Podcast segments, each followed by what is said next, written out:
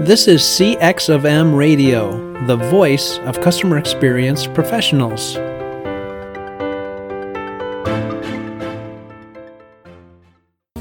Welcome to another episode of All Things Considered CX. I'm your host, Bob Azman, the founder of Innovative CX Solutions, a past chairperson of the CXPA, and a practitioner with many years of transforming global operations and designing better customer experiences. Together with our guests and listeners, we seek to discuss, challenge, and create new understanding about how to inspire better experiences in response to ever changing customer expectations. Hello, and welcome to another episode of All Things Considered CX. I'm your host, Bob Azman, and welcome back for another one of our episodes with today's guest, Roy Atkinson. Roy, please introduce yourself to our listeners. Hi, thanks, Bob. Uh, I am the CEO of Clifton Butterfield LLC. We are a business advisory firm. We specialize in basically four pillars, which are customer service, customer experience, uh, employee experience, and appropriate technology. And, and I think we'll probably get into a little bit what we mean by that. Excellent. Thanks, Roy, and welcome again. So, Roy, I asked the same question of all of my guests because our listeners really like to hear about how did you get where you are today? What's your career path? Did you did you wake up one day and say I want to do this or how did it evolve into this and and how did we arrive at our podcast today talking to you? When we're talking about uh, my career, it, it, it is better described as a career obstacle course than a career path. Um, I started off uh, wanting to go into academia on, on one hand, and on the other hand, uh, playing music since I was rather young. And uh, so I studied hard, went to way too much school. I double majored in philosophy and English and people say, well, those aren't very practical. But in fact, if you look at a lot of entrepreneurs, that's the kind of background we have. And uh, then after way too much school, I decided that I was going to go play music, which I did for over 20 years and professionally full time. And uh, uh, with, with some exceptions in that I worked part time, always in service oriented roles. When I was in high school and college, I worked in uh, a couple of roles that, that happened to be very interesting. One was in one of the busiest supermarkets in the world, actually, the second busiest supermarket in the world, starting when I was in high school. And uh, wound up in their customer service desk. And uh, a little bit later on, I wound up working financing more yet more school by working at the busiest gas station in the world. We had 64 people working at the gas station. Uh, so you can imagine how busy that was. Uh, a million gallons of gasoline a month and taking care of customers in many, many, many ways. So I learned a lot about customer service uh, the, from those jobs. I worked a little bit in hospitality also while I was doing school.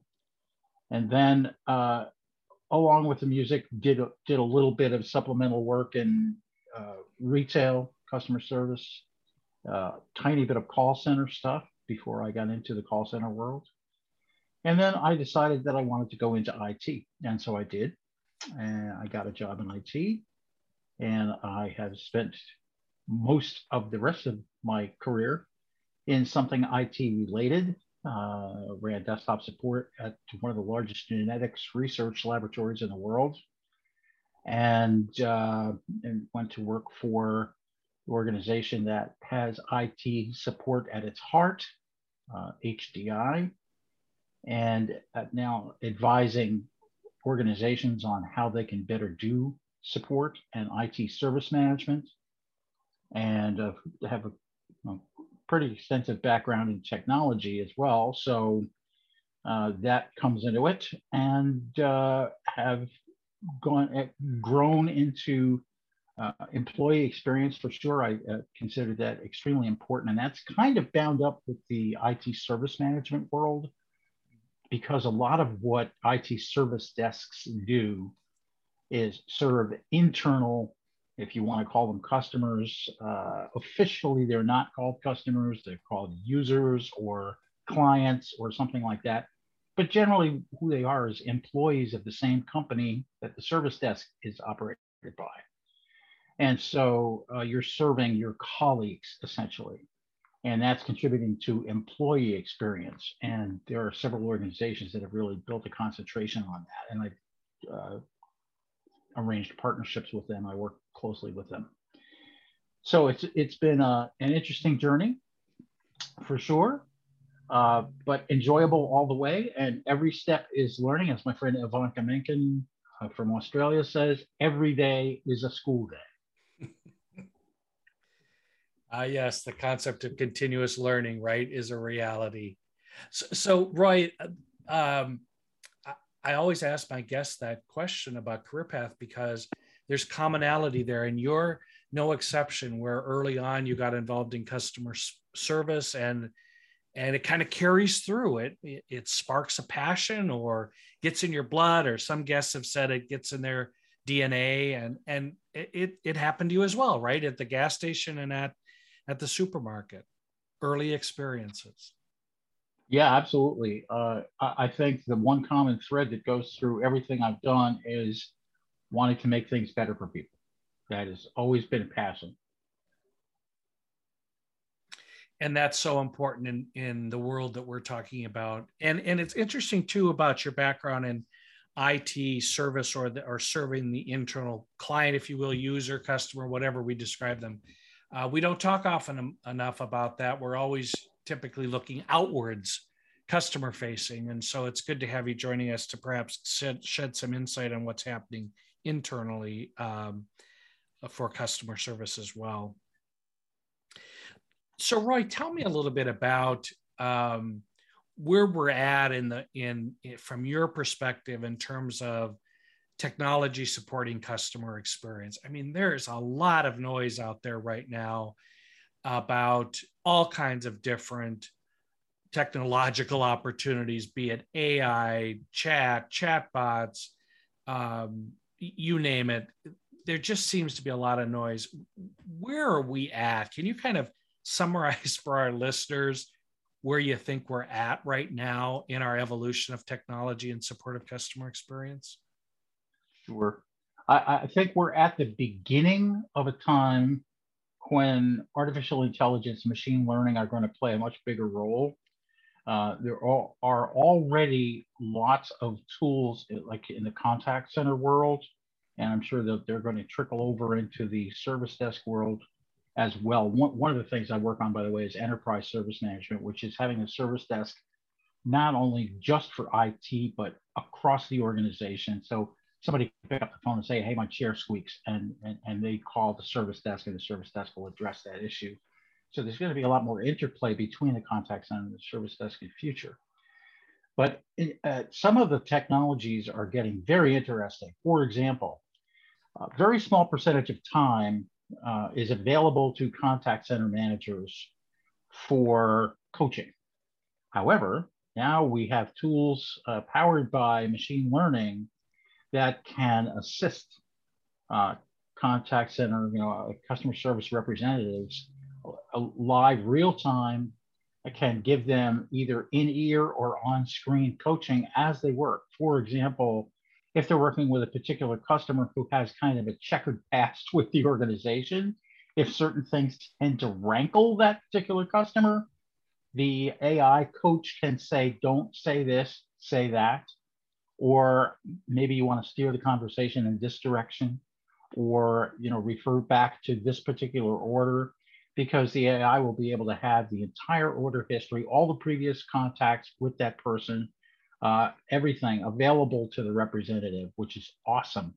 That is something that uh, has been a long time coming as we know, one of the most annoying things that can happen in, in interaction with an organization when you call for customer service is to have to repeat all the information again and again. If you, you know, you contact them originally by, let's say, via chatbot. The chatbot chatbot is good for the first two questions, and after that, it bails out.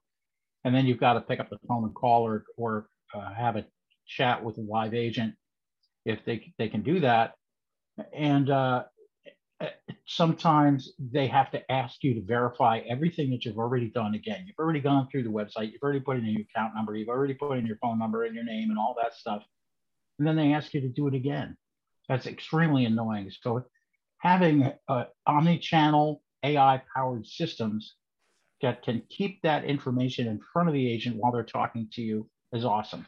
Same thing on the IT, on the internal side uh, if a person contacts the service desk, that service desk person would be able to have the information about the person's laptop, when it was purchased, how old it is, what applications they're running, what they're connected to at the present time, probably some context around what they're actually doing.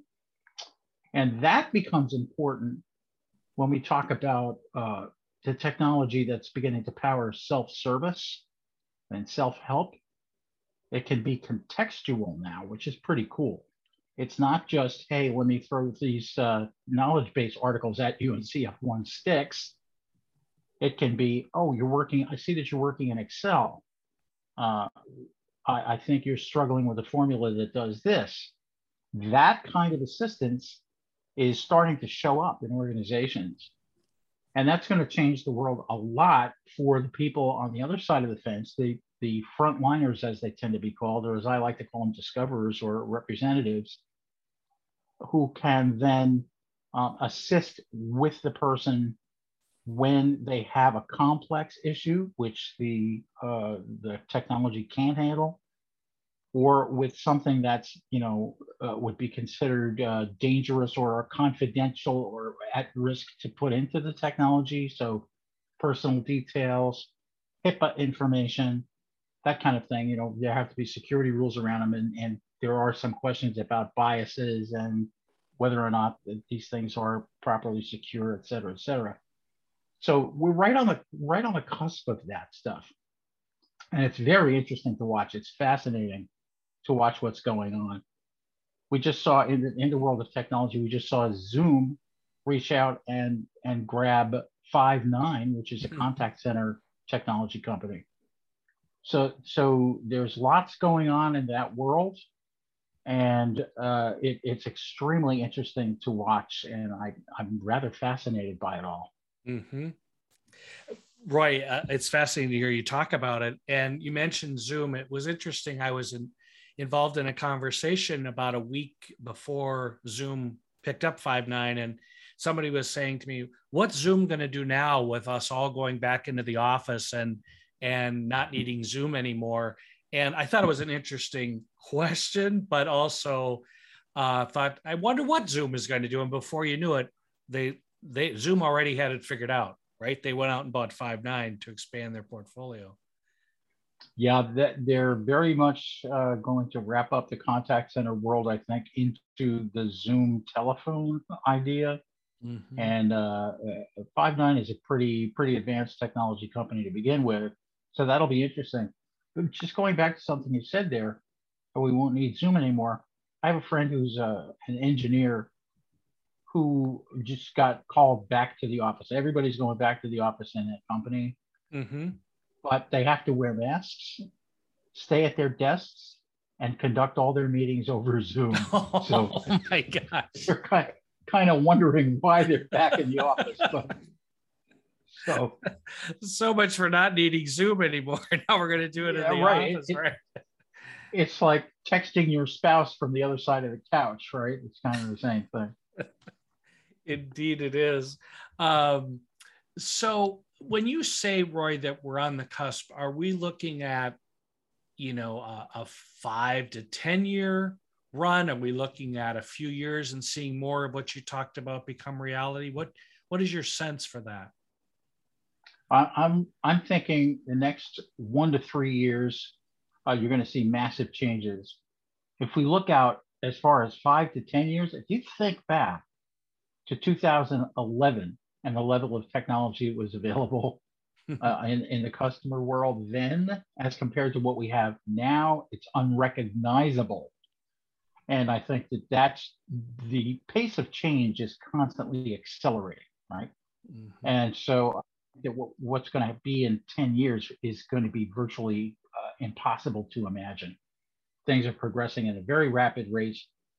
And as the technology advances, it's going to begin to de- design its own solutions. Uh, that's the other thing about uh, about this AI stuff is that you know the next thing that happens is AI designs better AI. So uh, it, it's going to be fascinating to watch, but we're we're pretty close to having some rather robust solutions here. Mm-hmm. So I'm curious about your reaction to something. Uh, uh, uh, not so long ago, I wrote a wrote an article about are we putting the cart before the horse when it comes to technology and CX, and it was it was based on the fact that uh, so frequently I am approached by um, either companies I've worked for or clients that I work with where they've said, Hey, I bought this new technology, but it's not doing what it said it was going to do. Or uh, it's not, you know, I, I need to buy new technology to improve my customer experience. And when we ask why, you know, what's your customer experience strategy, we kind of get blank stares. How do we avoid mm-hmm. that, you know, cart before the horse scenario so that we buy technologies that align to our strategies? What's your experience been in that area? It's tough. Uh, I will tell you that uh, technology organizations and by that I mean like let's say an IT department in a corporation. They think technology, and so it's the first solution they think of for everything. And part of actually a lot of my work with the Institute for Digital Transformation, of which I am a fellow, is to help folks understand that it is not just about the technology. And I just gave a talk at a conference about this. It is not about the technology first. If you think about the technology first, you're going to sink yourself in your your your. Uh, I'll dare call it a project. It's not. It's a program. But if you go technology first, you're doomed. You really have to think about what's appropriate, how you're going to approach this organizationally, because otherwise, what happens is you install whiz bang technology and wind up doing exactly the same things, but faster. And that doesn't get you anywhere because obviously the reason that you're even looking at this is because there are things you'd like to improve. So if the only improvement that you're going to make is speed, that's not really much of an improvement. Transformation happens when the organization looks at itself and says, hey, what do we want to do? What do we really need to do? How can we do it differently and better from the way we're doing it now? And then you have huge organizational change in front of you, right? As soon as you start to say, we're going to change the way people work and we're going to change the kind of work people do, now you have a, an organizational change management issue in front of you. And so you really have to start with a vision and go through the steps of organizational change along with bringing the technology in. You have to train people how to use the technology and how to work alongside the technology. As I mentioned before, you've got uh, AI powered coaching now. Well, how do you work with that? How do you, instead of working with a coach sitting next to you at your desk, how do you work along uh, alongside an artificial intelligence that's whispering in your ear uh, what what this customer has experienced previously and how they how you might do it better this time? Um, it, it's really a, an awful lot of change, and people have to work through it carefully and well. So, starting with a strategy and a direction and a plan is a really good way. If you just start buying technology, it is almost certain that you're going to fail. Both McKinsey and the Boston Consulting Group say 70% of these transformations fail. And that's why people just grab technology and think that's going to change things, and it doesn't. So true. Listeners, you're um, listening to a fascinating discussion about technology and customer experience with my guest, uh, Roy Atkinson. Roy, building on what you're talking about there, so often too, what I found is is that we train the technology, we but we don't change the behaviors or don't even train the behaviors. And I think that's what you're getting to with your AI example. Am I correct in that uh, assumption? Yes, Yes, you are. there's a, someone I admire very much in in the IT world and and the broader world named Paul Wilkinson. And Paul, he, he's known as Gaming Paul on Twitter. He has, he does a lot of simulations and games that train people to do things. And one of the things that he started out doing, he was originally started out as a cartoonist. There's a career path for you, huh? sure. He, he, came up he came up with a set of cards, and these cards are called ABC cards. So that's attitude, behavior, and culture. And you ask questions around these different cards, and it's, it's you, you know play with these cards, and you pick certain cards out. You answer questions about them, and so forth. It's a fascinating little uh, exercise and and that kind of thing is, is exactly what we need to be thinking about what how do we fit That one of the most insightful questions i've ever heard or, or statements i've ever heard i should say was at a local hdi chapter meeting hdi being that uh, support desk uh, organization uh, back when i was a local chapter person in hdi and working at a service desk myself and running desktop support and this person worked for a big insurance company and they had rolled out a major software upgrade. And they said the first call to the service desk after that upgrade was somebody who said, Yesterday, I knew how to do my job. Today, I don't.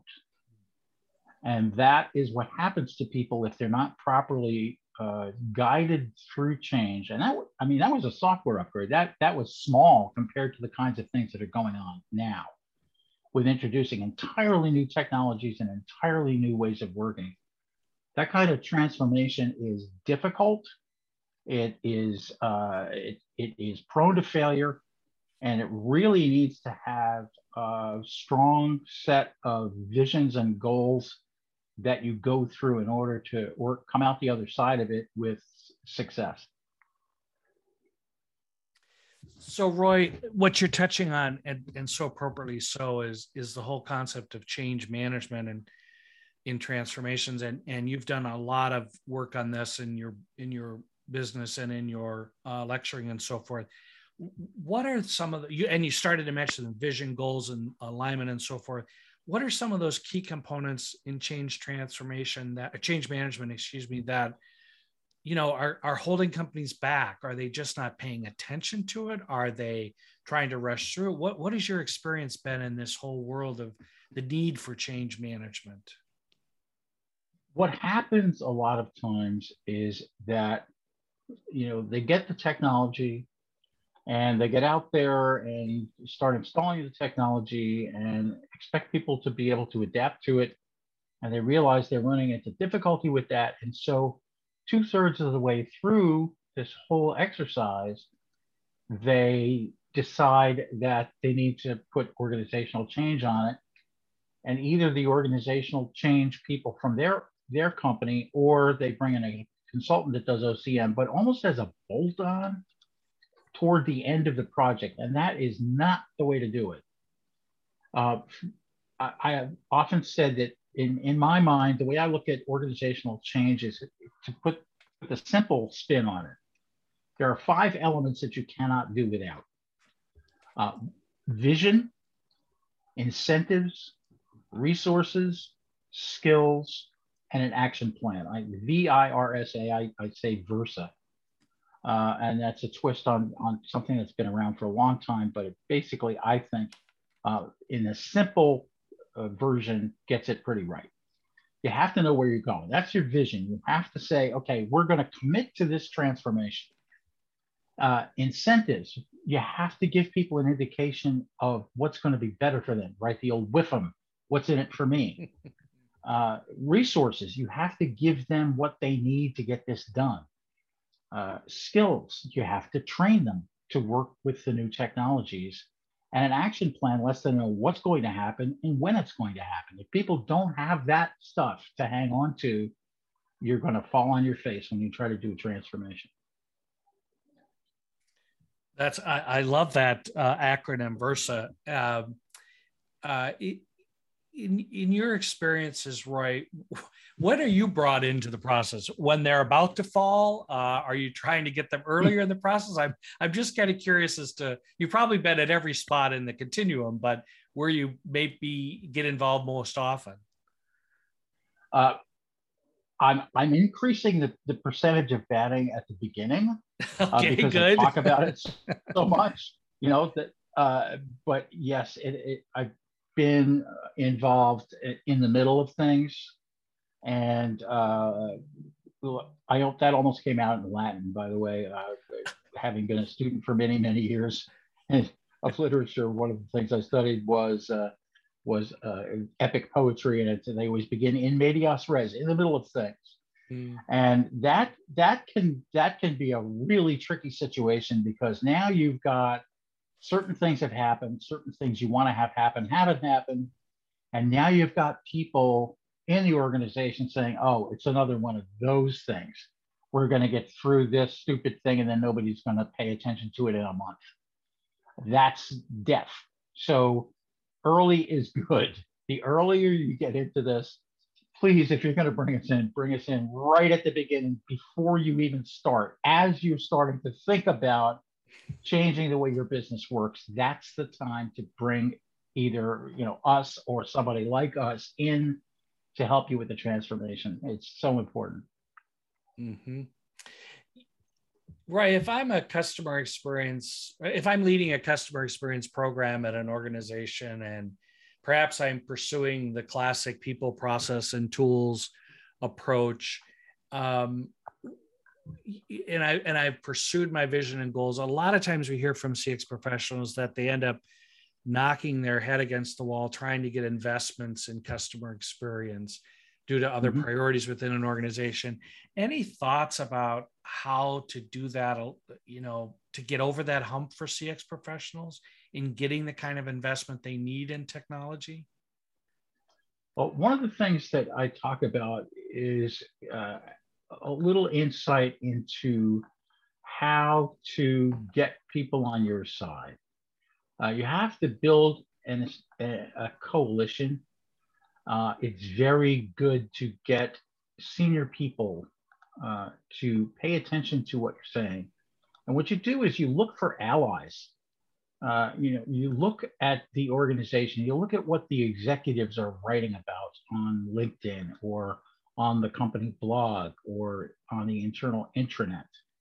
Uh, look to those things and find people who are interested in moving forward and interested in the kind of of change that you're trying to, to get done. And uh, then what you do is you build alliances with them. You sit down and talk to them, let them help you manage your message. And then if they're sitting in the boardroom, if they're on the executive committee, if they're in leadership in the organization, let them start taking that message in. Because a lot of times what happens is, you know, I've got a great idea. This is what we want to do for my department my department's going to run the world now and we're going to buy this technology and it's going to be great and everybody's going to love it and you go in and do a do a presentation you know bring the powerpoint deck into the board and they just stare at you with their jaws open and say what um, and that's that doesn't get you anywhere but if the board itself starts to get excited about the kinds of change if they get educated about the kinds of change that that can happen that's when you really get that investment and buy in, this is something that I've really started to hammer on. Buy in is not good enough for this. You have to have commitment. And the difference is that, you know, there's an old story about uh, uh, the bacon and eggs breakfast, right? The chicken was involved, the pig was committed. Um, and so you have to have that kind of commitment from the executives to do. We're doing this we're going to get this done. Here's our time frame. We expect everybody in the organization to take part in it. And here's how it's going to go. And that's different from uh, an executive doing buy-in, which is essentially saying, yeah, okay, you, you go ahead and do that, or set up a task force and get that done. They're involved from the top down. They're involved in this. And, and that makes a huge amount of difference. So build the alliances with your senior leaders if they're not dragging the trans transition, then try to get them to see the light and say, here's here's how we can do this, and here's how things are going to be better on the other side. And you always have to include that. You've got to in- include the improvement that you're trying to get to. If you don't have a strong message about how things are going to be better in terms of re- return on investment, in terms of uh, customer experience, in terms of employee experience. If you don't have the information for that, uh, you're not going to succeed in getting their attention. So that is exceedingly important. Roy, I, I think your comments about buying and commitment, it just will strike a chord with with our, our listeners because it, it, it, when you said that, it just the lights just went off for me. It's so easy for executives to say, "Sure, we support this," as opposed to "Sure, we're committed to it." To and and that that I think is a great nugget uh, for our listeners to to push hard on that because I think too often we as CX professionals, I think we we think you know you have to do this because it's like you know it, don't you want to be the leader in customer experience? Well, sure we do, but that doesn't mean you get off the hook for what the investment needs to be and what the payback is going to be for that investment um, mm-hmm. an organization. And the investment, it should be said, Bob, is not just money. Mm-hmm. The investment is the time, energy, and commitment of those senior people in the organization. You know, um, uh, some years ago when I was, I, I was a little bit beyond getting started, but one of the first things I did in my technology career was I became a, a, an Apple uh, consultant uh, they have a network of, of authorized and certified consultants that work with them. And that's one of the things that I did. And I got a, a tremendous opportunity to watch Steve Jobs in action. And I will tell you that there has never been a more persuasive person on this planet. They used to call it the reality distortion field around Steve. But Steve was an extraordinarily persuasive guy. When he said, We're going to build a phone, uh, you know, the entire organization was committed to producing the iPhone. And then, well, we see the results. I mean, $81.9 billion in revenue last quarter, um, driven by the iPhone. But uh, it, it, it's spectacular what you can do when you do have people at the top who are committed to uh, the next step.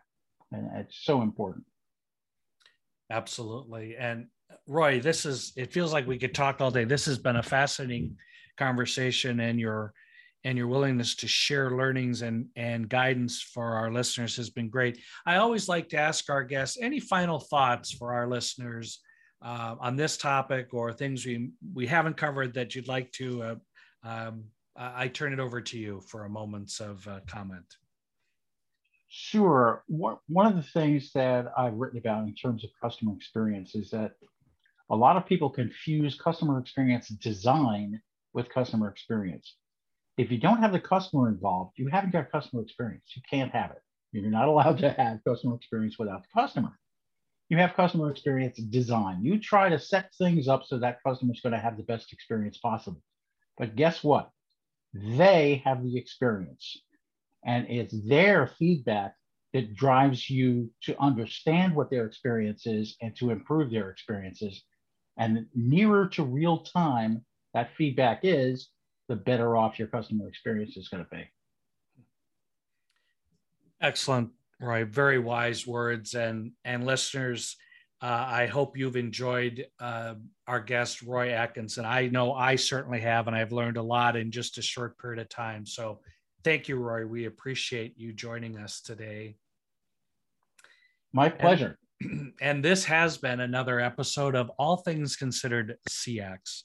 I'm your host, Bob Azman. If you've enjoyed this podcast, please share it with your networks. And of course, stay tuned for another episode in the near future on a topic of interest to CX professionals everywhere. Thanks for listening to this episode of All Things Considered CX. If you enjoyed this episode, please share it with your colleagues. Subscribe to our show Follow me on LinkedIn and visit my website at innovativecx.com for more insights on creating better experiences. Thanks for joining us for this session of CX of M Radio. Be sure to rate, review, and subscribe to the show and visit cxofm.org for more resources.